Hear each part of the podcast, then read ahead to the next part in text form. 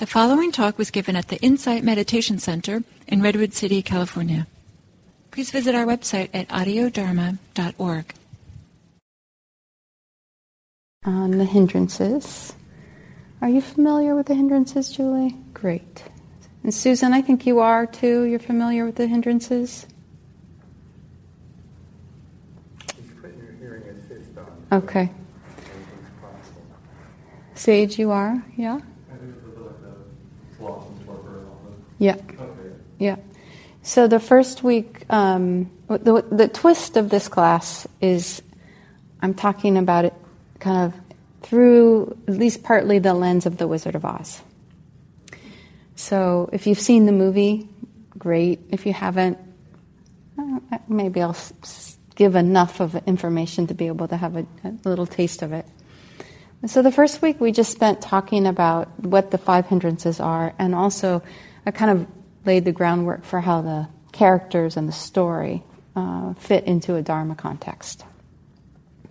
Last week we talked about um, sensual desire or greed and aversion and ill will. And tonight we'll talk about restlessness and worry. So the next two you know, weeks will be next week will be sloth and torpor, and the week after will be doubt. That'll be the final. And there are some things that Diana and I, who's not here tonight, but will be back next week, really want to kind of invoke, invite, kind of bring to this exploration is some lightness, some joy, some humor um, to a topic that can be a little heavy. Um, and that we can kind of have a, oh no, I'm having a hindrance, you know, response to. And they're really you know, this is part of the human condition as far as we know it. These were named by the Buddha over 2,500 years ago. And really, we see pretty much the same, you know, issues today interfering with meditation. Nobody's come up with a new list of hindrances, you know? It's, these work well enough, which is pretty remarkable. The other thing that we are kind of inviting you to think about is that there actually can be thought of as energies. So, and the, the energies impact the physical body. And so, in some ways, you can start to tune into the body. And if you recognize one is a leaning toward, a leaning in, which you'll often find when you have some sensual desire getting kicked in doesn't have to be greed, you know, but if you want something, you tend to lean toward it. You like what somebody's saying, you know, or it, there's just this natural movement. And in contrast, the ill will, the aversion, is either a pushing away of something or pulling back of oneself. So there's really, you know, if you just, right, you know this posture. That's a classic example of ill will in somebody's body. Um, so, energy that wants, energy that doesn't want, doesn't like, right? And then we have um, restlessness and worry, which are essentially too much energy. Too much energy, restlessness in the body, so there's an inability to be still. Oh, yeah, you know, when you sit down to meditate, sometimes you just can't find a still point. And the body is just restless and agitated. Oh, sometimes that's so uncomfortable, right? And, and then the energy in the mind is what is worry. And worry is essentially worrying, wor- whirring, you know, this, this spinning energy, the going around and round. There's a simile that talks about water ponds, and for each hindrance, there's a simile for the water. For restlessness and worry, it's said it's like really intense wind going across the surface of the water. So there's impossible to see into the pond. The wind whips it all up. There's no stillness. So the absence of hindrance would be a clear pond, easily transparent. You can see everything going on in there. It's said that greed is like adding, um, like dye to the water, maybe a red colored dye. so that the, the water takes on a kind of a, it makes everything look different, right? The way that wanting something, sort of like the idea of rose colored glasses, right? Everything looks a little prettier somehow. And aversion or ill will is like water boiling, bubbling, you know, boiling, roiling, steam. It's you can't look in. It's hot. It's dangerous. You know, there's no stillness. So these are similes from the suttas from the Buddha that describe also the kind of this energetic quality. And the other kind of invitation we've had is to see hindrances as something that is like a veil that, you know, if you pull the veil, you can't quite see through, right? So, this is again this idea that it's covering something, it's hindering something. So, this is why, in some ways, actually working with the hindrances, if you can recognize that it's there, it's like pulling the veil back. It's like un, un, you know, sort of unhindering in a moment, in a way. It can be a direct path to clear seeing. So, um, last week we invited you guys to, um, before each meditation session, to kind of reflect on the things that you came up with in your discussion group. So there was a discussion group, which we'll have again tonight. And they talked about like the things that help them with um, working with greed or sensual desire and ill will. And they, they talked about um, gratitude, generosity, joy, loving kindness, doing, going to see arts, um, sitting in the park, right? So we um, invited you to just to reflect on those things. And um, come on in, come sit with us. Come on in, Jay. We invited people to, you maybe you didn't even remember, didn't even process. Oh, you did? Okay. So, um, as a way to sort of help yourself kind of orient your mind in a useful, kind of supportive direction before meditating. And what happened? Did you, how did it go, Cassandra? What did you notice? Do you mind sharing? And we've got the mic because we're, we're if, in regards to like sitting in the park? No, before meditating uh-huh. this week, to reflect on these these things that you came up with last week? Did you did you reflect every time you sat down to meditate beforehand? Did you reflect in this way? Sort of. Great. Well, it was raining like all week, so I didn't really. So there was a lot of visualization going on that redirected me in my meditation um, in regards to all that. Okay. And then I noted I did notice a lot of more hindrances the last week. Ah. Uh, so that's good, I guess. That is good. Yeah. that's great. Thank you, Cassandra. Gus, do you want to say anything? I didn't quite do that, and generally, when I sit, uh, when I start, it's going to be kind of a surprise. Yeah. I mean, I just sit as calm as I possibly can be and start, and we'll see. Great. Kind of like observing art. We'll we'll see. Yeah, we'll see. We'll see. Well, I'll just say um, that it's a way to incline the mind in a particular, you know, orient toward a particular state. So, not that you're trying to, it's like metta. May I be happy, may you be happy. We're making a wish, we're invoking, inviting a connection with a state or way of being. So it can be a, a, something to play with at some point, which is when you sit down to meditate, to drop to kind of drop in reflections that have to do with either the um, Brahma Viharas or the, the um, ten paramis, right? The perfections, patience, gratitude, joy, all of those things.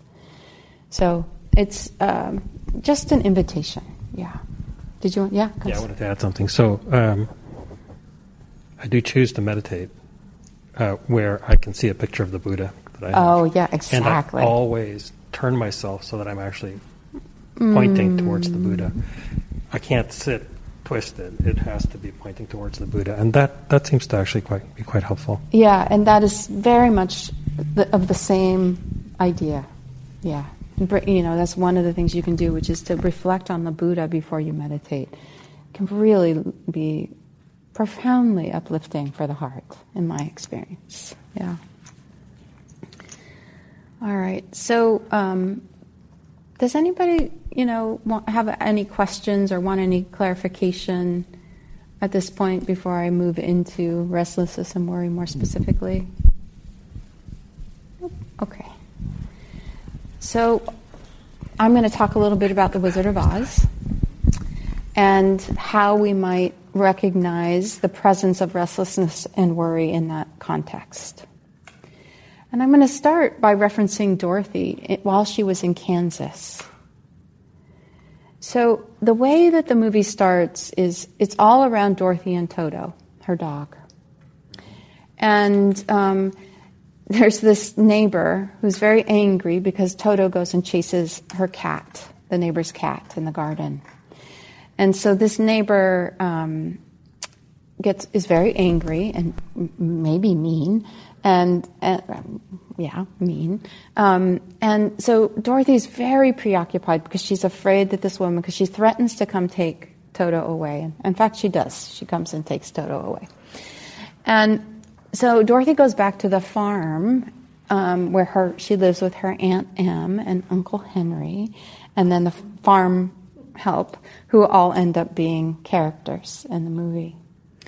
And she's trying to get Aunt Em and Uncle Henry to listen to her about her concerns that this neighbor's going to come take Toto away. But they are tending to some baby chicks, and the the um, and so they're preoccupied with their worry about the baby chicks because the the warmer isn't working, and so they don't really stop to listen to Dorothy. They dismiss her concerns. So they're concerned and worried about the chicks and preoccupied. Dorothy's worried about Toto, right? And she feels like nobody's really listening to her, and um, she doesn't, you know, it's like sort of this sense of I don't really belong here, people aren't really listening to me, that grows in her. And um, and then the, the neighbor comes and takes Toto away, says she's going to take him, I don't know, to some someplace. and so Dorothy gets very distraught. Um, Toto escapes from the back of the basket of the bike of a neighbor. And so Dorothy actually runs away with Toto when Toto gets back. So there's a lot of, you know, worry and restlessness in all of this, right? Um, and then when we get into the Wizard of Oz, into the land of Oz, the first companion that Dorothy makes is the straw man. And so the straw man, if you, it's really interesting because you, you wouldn't, so much, well, you see him and he move, he's first tied up so he can't move, but he gets down and he's kind of like dancing and falling and all over the place. Like he can't find a sense of stability in his body. And so there's a lot of physical restlessness. And another interesting thing, if you look at him, is his emotional affect, his affect changes a lot. He'll go from sort of like, oh, to like this. You know, there's just this too much energy, like a, a huge swings of energy. So then they come, to, you know, Strawman joins Dorothy, they continue on. The next character that they meet is the Tin Man, but after that they meet the lion. And the lion, um, you know, he, he pretends to be a bully. He jumps out from the forest. We'll talk more about, well, actually, we won't. So he, he's, he's um, hiding. He hears them come along, and he like does this massive like jump out like, you know, this big lion, and he's like, what are you doing here? And he starts to bully the Tin Man and the Straw Man and sort of try, tries to start a fight and says, come on, hit me, hit me, you know, and he's doing all this stuff. And, but then, you know, they're like cowering, the Tin Man and the Straw Man. And then Toto jumps out from behind a tree. Dorothy's kind of hiding in the back with a tree with a dog. And the Toto jumps out and barks. And so then the lion goes after the Toto. Oh, guess who confronts the lion. Dorothy does, right? She's going to come out and protect her little puppy. So, and she gets, you know, quite fierce and she kind of slaps a little, on, like hits his nose, you know. It's not exactly a slap in the face, but it's, he, she definitely hit his nose. And he crumbles. The lion absolutely crumbles. He, he starts to cry. Why would you do that to me? you know, he's just, and, and then he grabs his tail and he's like, right? Like, do you remember this? Like, he just becomes a melty, sad mush and talks about he has no courage. So he's hidden behind bravado, his fear, his worry, right? So this is another way that we see, you know, restlessness and worry. And one thing I like about that is it's very often that people who are worried and uncomfortable do present, sort of overcompensate or try and, you know, project something other than what they're really feeling. Or they swing because it's really none of it's stable when we're overdoing anything. So, so that's some ways that we see restlessness and worry in the, in the Wizard of Oz. But anybody else have another example that they want to share or thoughts about that?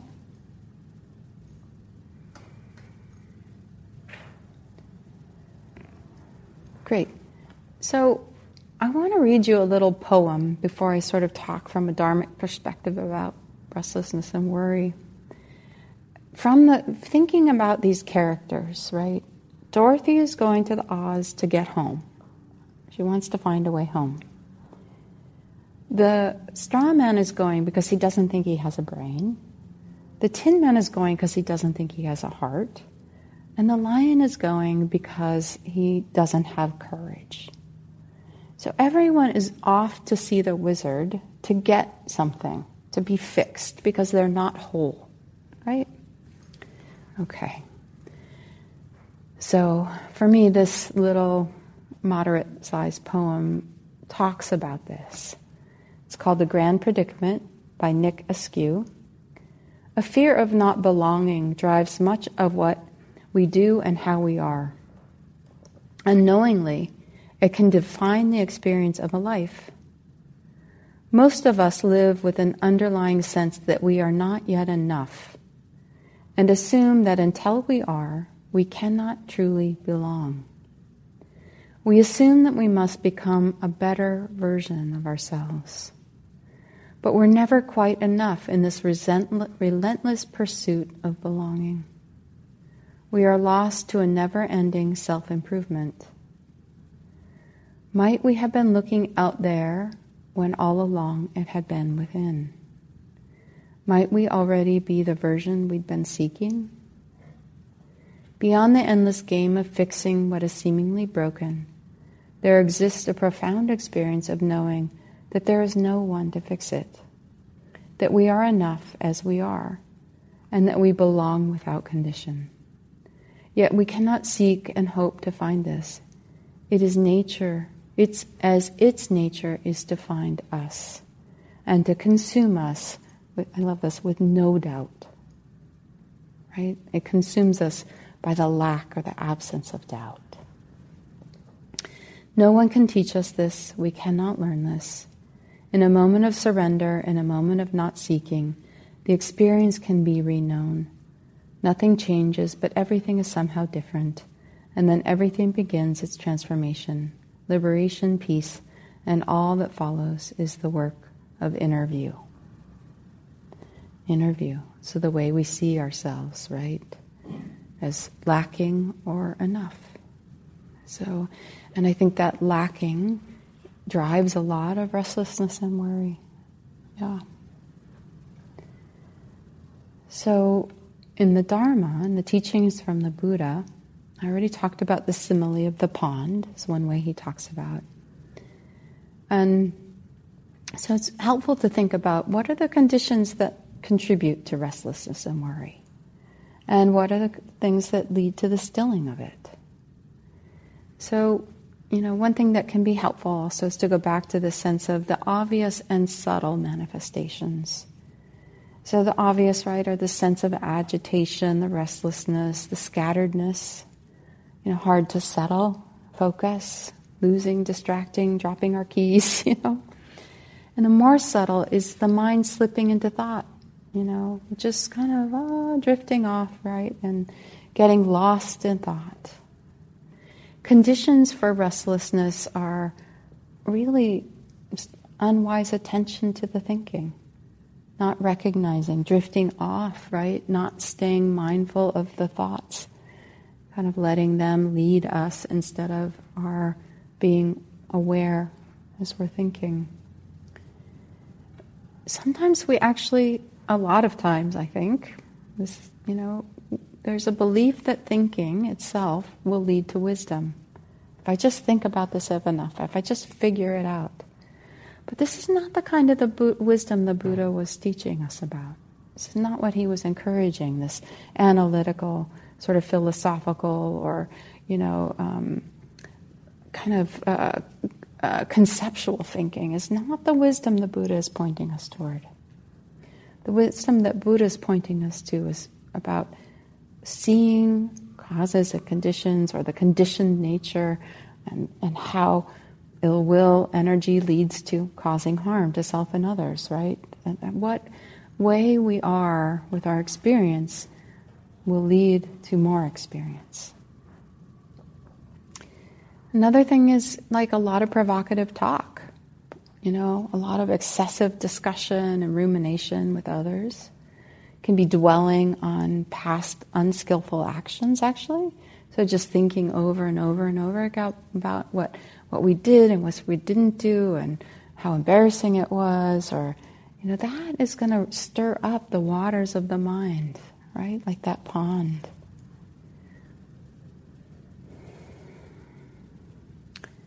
So when we work with restlessness, it's actually um, one of those qualities where um, you want a wide berth.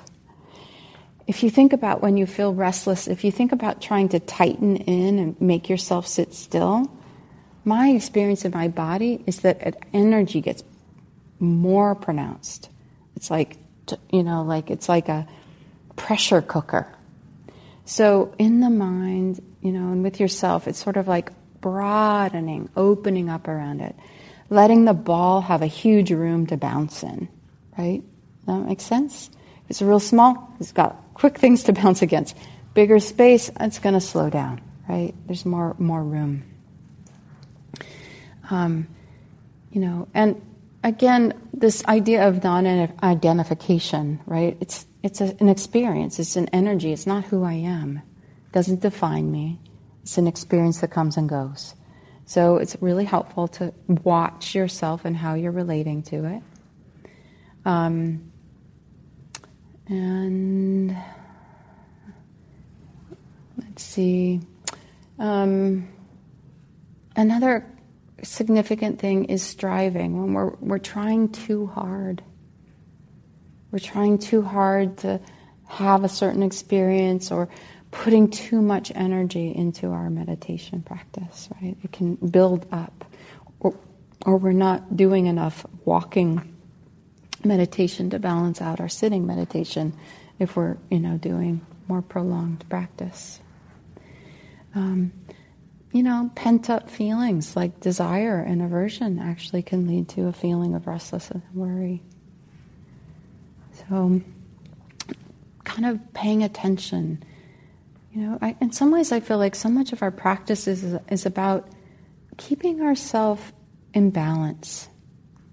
You know, it, and there's a teacher, Ajahn Chah, from, and he used to kind of say to, you know, his students, like, okay, they're all walking down the road, and he goes to this guy, go left, go left, go left, right? And so then the person on the right starts to, oh, I better go no, no, no. You go right. You go right. You go right. You're right. It's like we we need to be attending to our own self, our own practice, and what somebody else needs to be doing at one moment is not necessarily what we need to be doing at one moment. There's not always the same answer. So even if we've been told to be go left at one point, actually maybe this time we really need to go right. So we have to attend to the energies in the body, the mind, the heart? Are we, you know, getting enough exercise, right? For example, did we have too much caffeine, right? These can also contribute, right? As well as the kind of conversations and the way that we're mindful or not.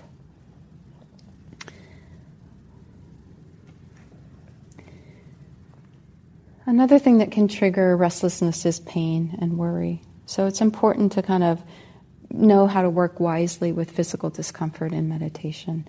And um, kind of, you know, if you're in pain and you start to get really restless, it can be really important to just kind of re, um, reset your posture, get an extra pillow, do what you need to do, you know, or stand up. You can stand up to meditate if that is easier for you, um, if the, the energy is just too much.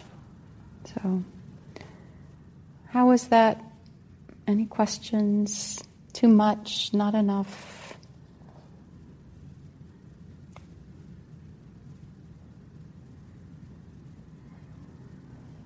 So then here's a question.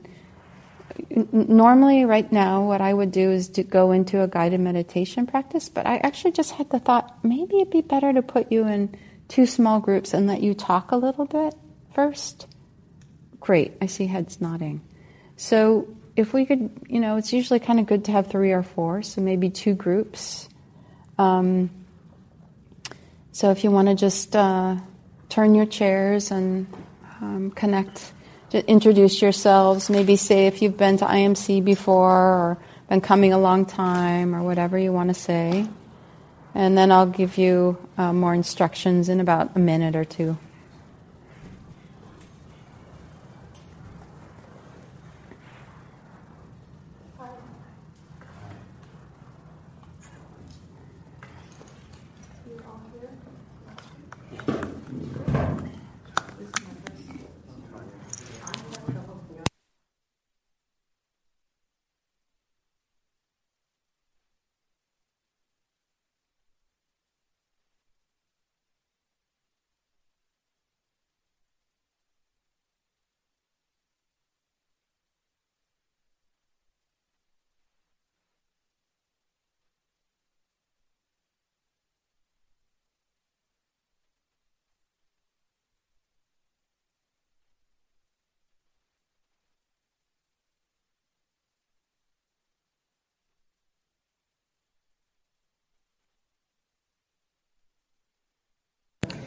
Okay. You ready for the question? All right. So, um, the fir- uh, well, I have two questions. We'll start with one. We'll see how it goes. Um, what I'd like you to do is give each person like a minute to a minute and a half to answer the question. Um, so one person is speaking, three, three or two people are listening, um, while the person just gets to kind of talk about the role that restlessness and worry have in their life. Just how, do, how does it show up for you? How does it affect things for you?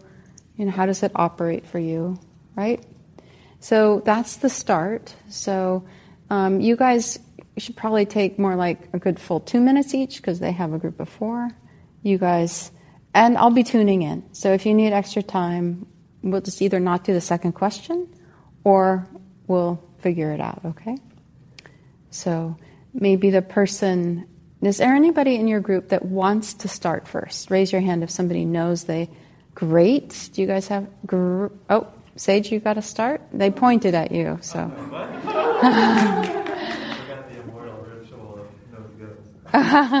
Are you okay starting? Okay.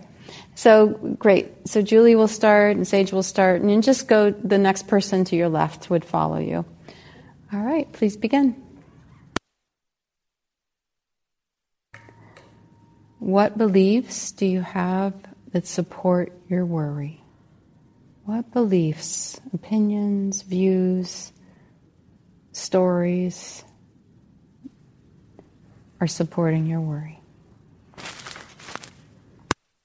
Pick two or more things that you want to share when we come back together from the reflections in your group, just as a group. You can all pick one or you can come up with two together, whatever you want to do, but just give some thought to what was useful about this, what came up, you know, Um, and and then be hopefully somebody will be willing to share with the rest of us. So just take a, a minute or two to, to brainstorm if there's anything you could do that to share. So I invite I invite a few shares about sort of your takeaways, um, what stood out for you, and it doesn't have to be that your group agreed for it with it. It just was a way to get you to think and share. So if anybody's willing to pick up a mic. You want one? No, I'm good. I'm good. um, Is it on, Susan? probably not. Where is Press the little button for the light turn. I hear green it. light? Thank you, Green light. So I think what we came, we talked about um, antidotes to worry. Nice. Do you want to share some of those antidotes? Can I share yours? Yeah, sure. So, if- like I and Julie talk about, uh, you know, what and what to. I should be a, an entertainer, and then I'll know how to use this.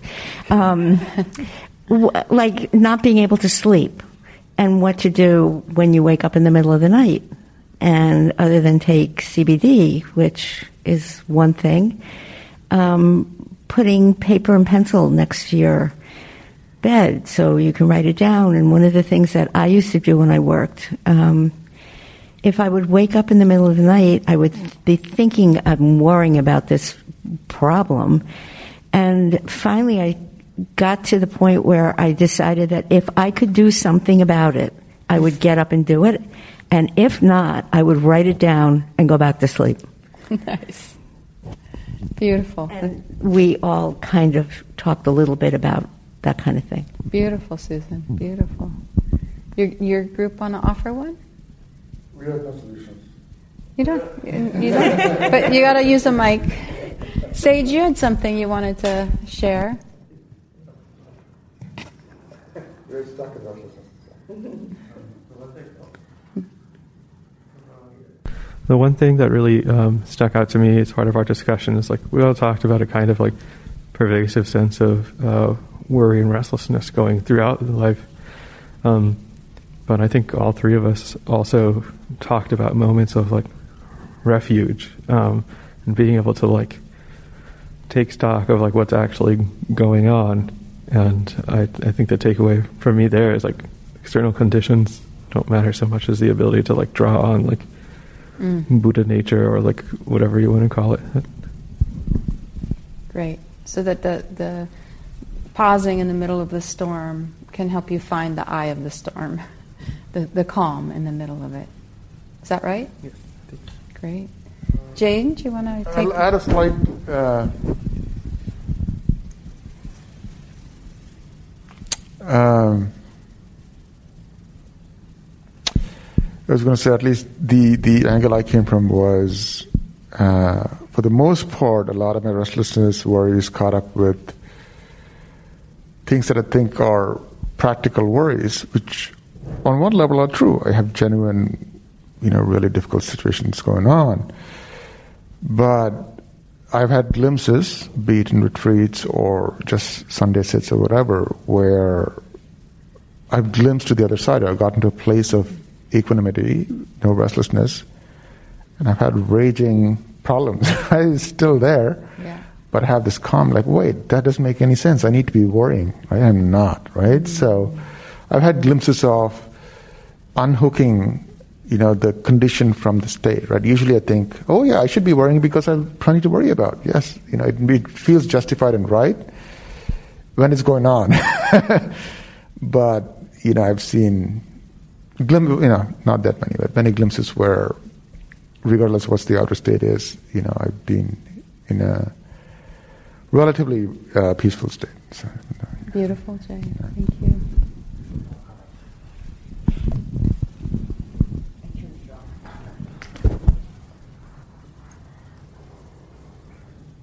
I was just saying that um, generally worrying seems to be kind of like a head thing, right? Yeah. And for me, I don't necessarily have a default worrying state, but stuff will have start to happen in my body. Like mm-hmm. I start to get a twitch somewhere, or it gets really tense over here, and that becomes my indicator to start to become aware of there's something somewhere Beautiful. that is getting your attention. It hasn't mm-hmm. gotten into your conscious brain yet, but mm-hmm. maybe you want to help it kind of arise so that you can look at it, right? Yeah. And um, I connect that also to my practice when I'm when I'm meditating. I actually am. Bec- I, I put attention on the parts of my body that are currently trying to tell me something, mm-hmm. and just try to calm them down a little bit. Mm. But generally, it's. I, I, think one can't forget the role of the body. Yeah. In this. Absolutely. Because generally, the worrying part tends to have, be happening mostly up here. Yeah.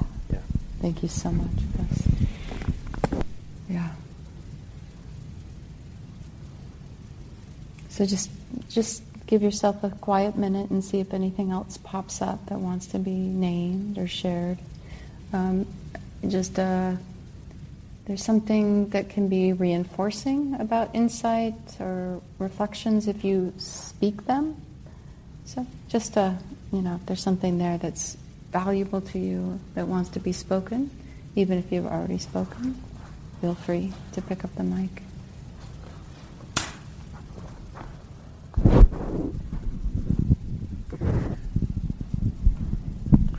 Um, I think one thing I'm reflecting on is uh, kind of like uh, worry and restlessness ar- around um, like work and and not really, or just a typical day. I, th- I think uh, is a theme that we all talked about in our group of um, contributing on a typical day and not knowing if we're doing good enough Mm-hmm. Yeah, that's that's so important. There's like, um, what do you believe about yourself, or what you're supposed to be doing that contributes to restlessness, and worry? Like, I heard the word perfection, or being good enough. Right? That it's not okay to make mistakes, or you know that it's it's not productive to be quiet and still and not do anything for periods of time. You know, these are all beliefs that can um, impact the experience. Also, what you're doing for work. You know, sometimes what you have to be doing is is busy, restless worry work in a way. And so, by doing that work, you start to condition that energy in your body. You know, does that make sense, Stephen? And is that speaking to what you're talking about? I also heard you say um, you know, it's okay for me to say this, that, you know, we need to be productive, right? Did you say something about that also? Like, it's good to. to yeah, I, I, found the whole conversation very. Uh, I feel very harmonious after having the conversation because I, I, feel like. Mm. Yes, there, there is that urge. Are we are we doing that? But then, um, while I was sitting and talking with them, I just was thinking about um, it's just human nature. Yeah. And uh, it didn't feel like that big of a deal. Oh, oh I love it. So I feel like I have some insight around, uh, you know, I mean, even if you're unemployed or or mm-hmm. going through, it it just yeah, I yeah. Mhm.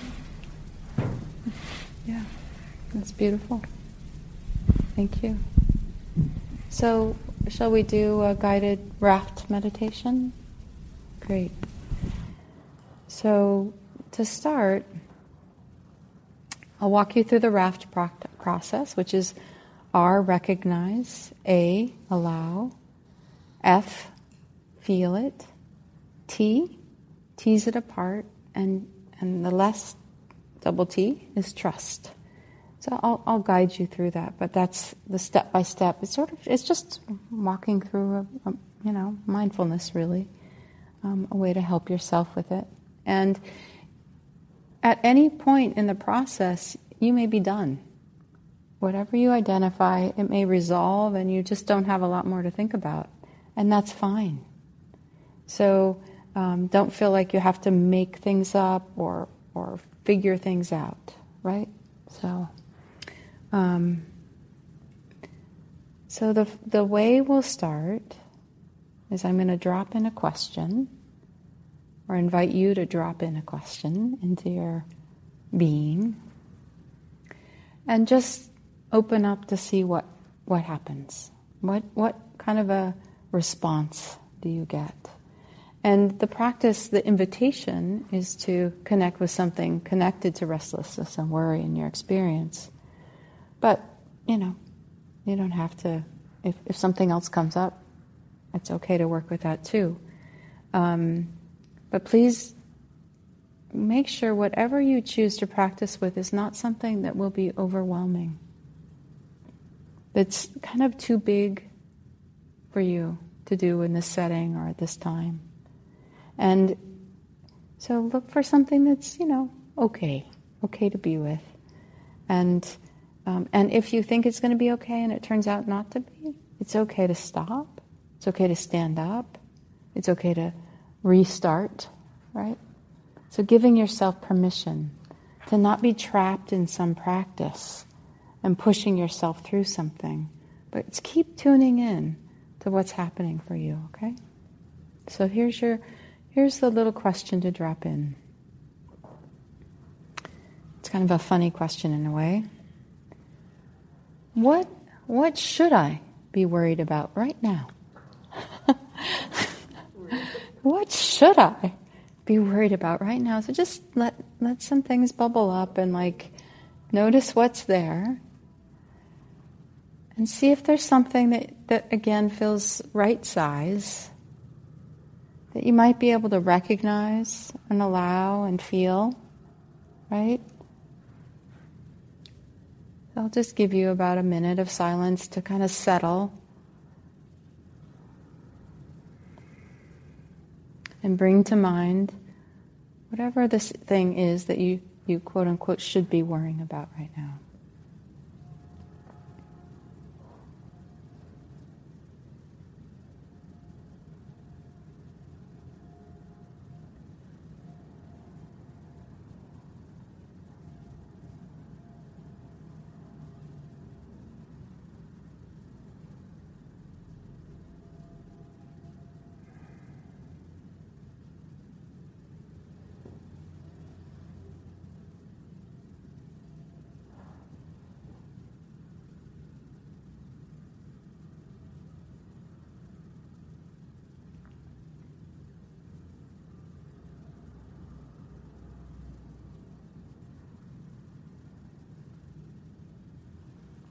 So, the first part of the practice is this recognition. And I imagine this is a little bit like um, being able to stop and acknowledge something or a person or a situation. Like being able to turn toward it and name it in some way. Like, okay, I recognize this, this situation, this feeling, this fear. Sort of in a way that it knows it's being seen. It's the turning toward. So much of, you know, the difficulties in life we leave, even some of the joys, kind of shove off to the side. Right? And so, uh, what is it to turn right toward it? And as you name it and recognize it, and, it, and you can sense it feels seen, we move to A, which is the invitation to see if we can allow it to be in our presence. Just noticing if there is permission an ability to allow it to exist. It's already here. Can we give it some space? Not for it, not against it, just kind of allowing. And if that feels impossible and there's a lot of resistance, recognize the resistance. Say, oh, okay, the resistance is more dominant right now, not wanting this. So name the resistance and then shift and focus on the resistance and allowing it to be there.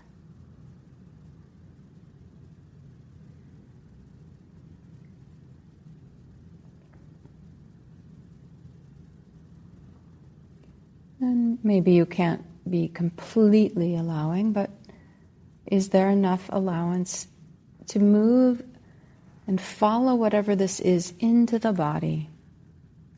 To sort of say, okay, this is the idea, this is the experience, this is the thing I'm recognizing. Now, can I follow the vibrations into the body and feel where this situation lives in my body? how it affects my body. And you may be a very uh, sensory, somatic person, so you very strong sense of the sensations, the pressure, the spaciousness, or the vibratory. And you also might be more of a, a, a visual person. So it might be more like, oh, it feels big, it's black, it has a color, it has a shape in whatever way you can find it and feel it and describe it and be with it. So find and feel in the body. In whatever way your mind can find and feel it. But it's connected to your direct experience. It's not a conceptual thing in the body. It's a felt thing.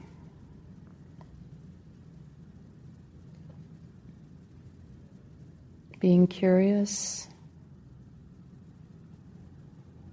noticing how does it respond to being felt. And how am I feeling it? You know, there's this energy of firmness or forcefulness, and then there's an energy of receptivity. So if we're too forceful, it's like a string that's too tight on a harp and it doesn't really sing. And if we're overly slack, it doesn't really even vibrate. So finding that right way of feeling, tuning in, and being with.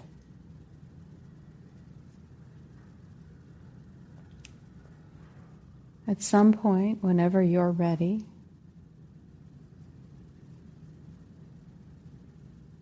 we'll move to the teasing apart.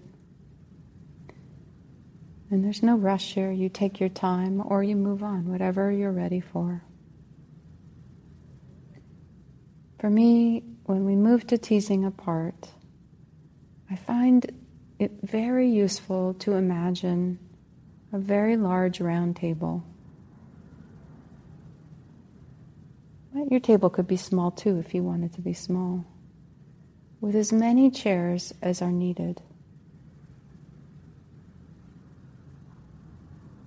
As space as big as it needs to be.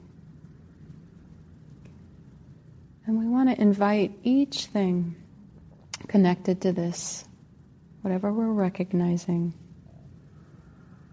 the thing itself, what we've named, to have a seat. And then if we had resistance, we could let that have a seat at this table too.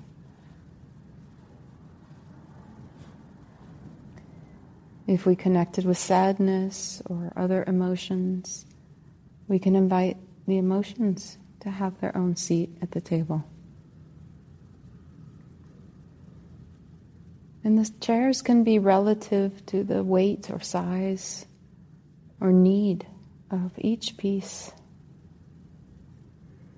Our experience is a composite, many things coming together memories, expectations, fears, hopes, beliefs. So, without digging, more like just softening, And allowing whatever pieces are clear to you to have a seat.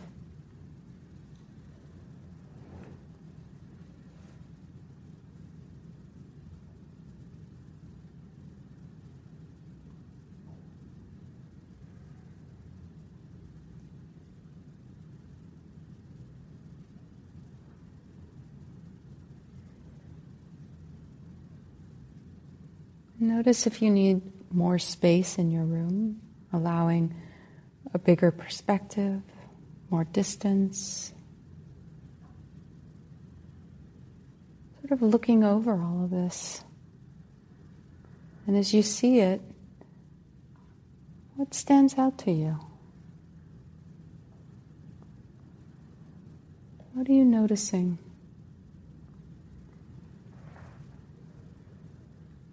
One practitioner recently said to me, I realized the things that had the biggest seat at the table were really from her past, her memories, her history.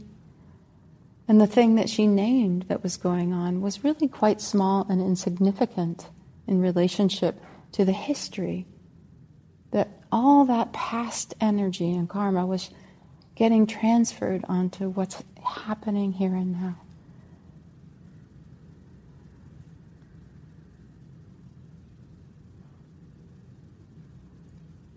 And you can continue, or if you're ready, the next part of the practice is to connect with a feeling of trust. What does trust feel like? For me, there's a sense of letting go. There's nothing to protect. I feel like I can trust mindfulness, wisdom. Sometimes, if it's a difficult thing, I trust that it will change. So, what about the situation or your practice can help you find a sense of trust in relationship to what's going on for you?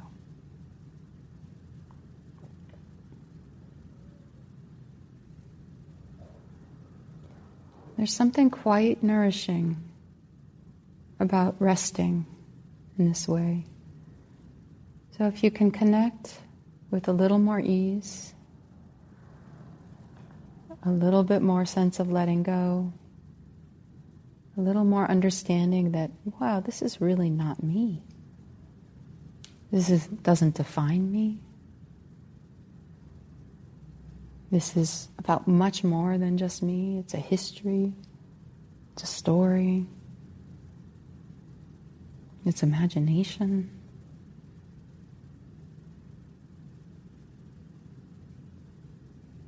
And like, like you would lay back on a cozy raft in a warm body of water on a calm day with a warm sun. Let's see if you can allow yourself to be nourished.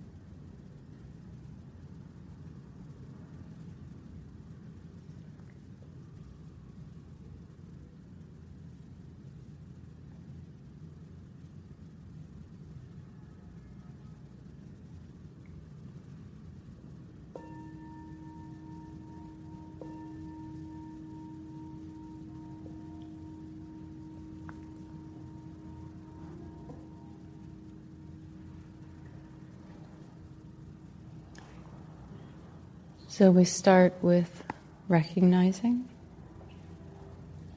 and then we invite ourselves to allow the experience to be there. It's already here. We feel it in our body. We move out of conceptual into the direct experience. And then we can return to sort of the whole thing and try and imagine letting each part have its own place, teasing it apart.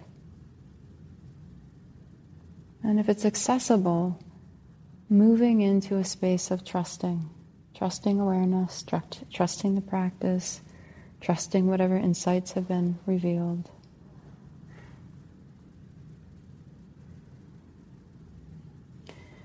This is, you know, this raft practice is a way to be with restlessness and worry without trying to fix it, right?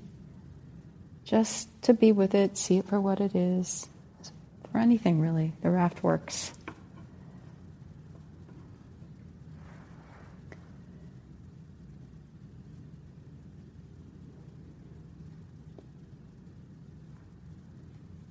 There's a lot of stillness here, so I hesitate to keep talking, you know.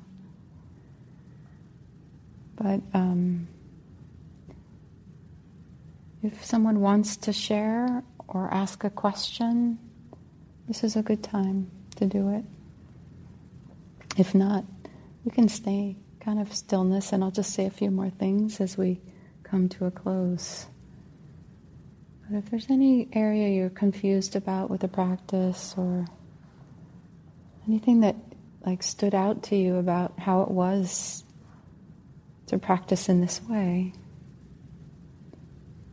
be happy to hear from you.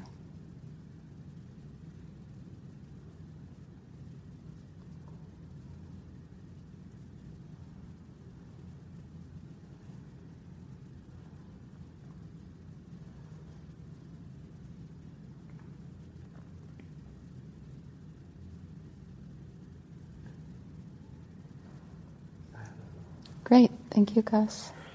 I was just thinking that for me, it's not going to happen sequentially very quickly. Mm-hmm. It happens over time. It just, the, how long does it take till you get to recognize, to recognize things for a while? Yeah. And so on and so forth. Right? Beautiful. Yeah. yeah, so there's no time crunch here.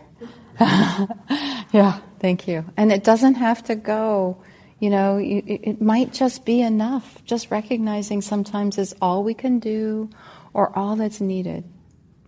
Go ahead, Julie. Um, I'd say that I've been meditating off and on for, I don't know, 15 years. I've never gotten, intentionally gotten past allow, maybe. Mm-hmm. Maybe I have gone through all of these, but not with intention. Um, I've, I've always been trained or I believe that you're supposed to recognize it and, like you were just saying, let it go. Mm-hmm. Um, so I've been skipping steps. This is like mind blowing to me. Mm. So I just really appreciate this. Mm. Yeah, so, you know, there is a lot of emphasis on just kind of allowing, but if something is stuck, if something keeps coming up, there's, it's asking to be understood, to be seen. There's a message, there's something there. So there's a real delicate balance between kind of meeting, seeing and meeting what's happening, allowing it space. And really, in a way, can we do this that it, its own unfolding happens? I just had this image of, you know, the, the tea that you put in the water that's like a flower you know, you don't pull the leaves apart, the petals apart. You got to let it open, like the story of somebody trying to help the butterfly out of a cocoon. So there is this process of hold, sustaining attention long enough and allowing something to unfold, and and to not get re-meshed with it, um, and also to like see it with wonder, like oh wow, there's all these components and they're maybe they're shy. Maybe some of the pieces don't stand out right away. Maybe it takes a while for them to be willing. Maybe you just know there's something else, but you don't know what it is, so you just have a chair for it. Right? So, there is a balance with this overdoing and underdoing. Yeah. Thank you so much.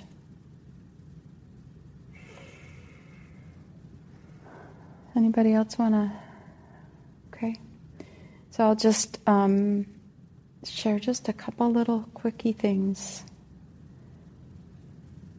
It can be helpful to reflect on your purpose for practice, inspire and support continuing to practice. What's the purpose of recognizing the hindrances for you? You know, not just to get rid of them, but to learn, to see. Notice when restlessness and worry is not present. Is not. Is not present. Notice when it's not there too. And that's something to be equally curious about. What are the conditions that supported your being at ease? And I said this in the meditation, but with the trust part, right? Calm and tranquility can be so nourishing, so deeply nourishing. And it's very easy to dismiss them because there's something more important I need to worry about or do. So be curious about the moments and, and spaces where there is calm, tranquility, ease, trust, faith, and let it let it too un, like un, you know open up its blossoms, be nourished by it. So, homework invitations. The, the handouts aren't numbered in the order we're using them, but you know, it's all there. And they're also on um, Audio Dharma. They're, they're posted there as well this week, kind of the invitation is to experiment with the ways you can live your life that lessen restlessness and worry from arising. You know, what helps lessen it? Might be how you're talking to yourself. It might be, you know, how much doom scrolling you do. And look at things like exercise, sleep, caffeine, nutrition, right? And living an ethical life. That's huge. But what, what can you find? What can you discover about what leads to more ease, less restlessness, and less worry? Thank you for your practice. May it be a benefit for many beings everywhere.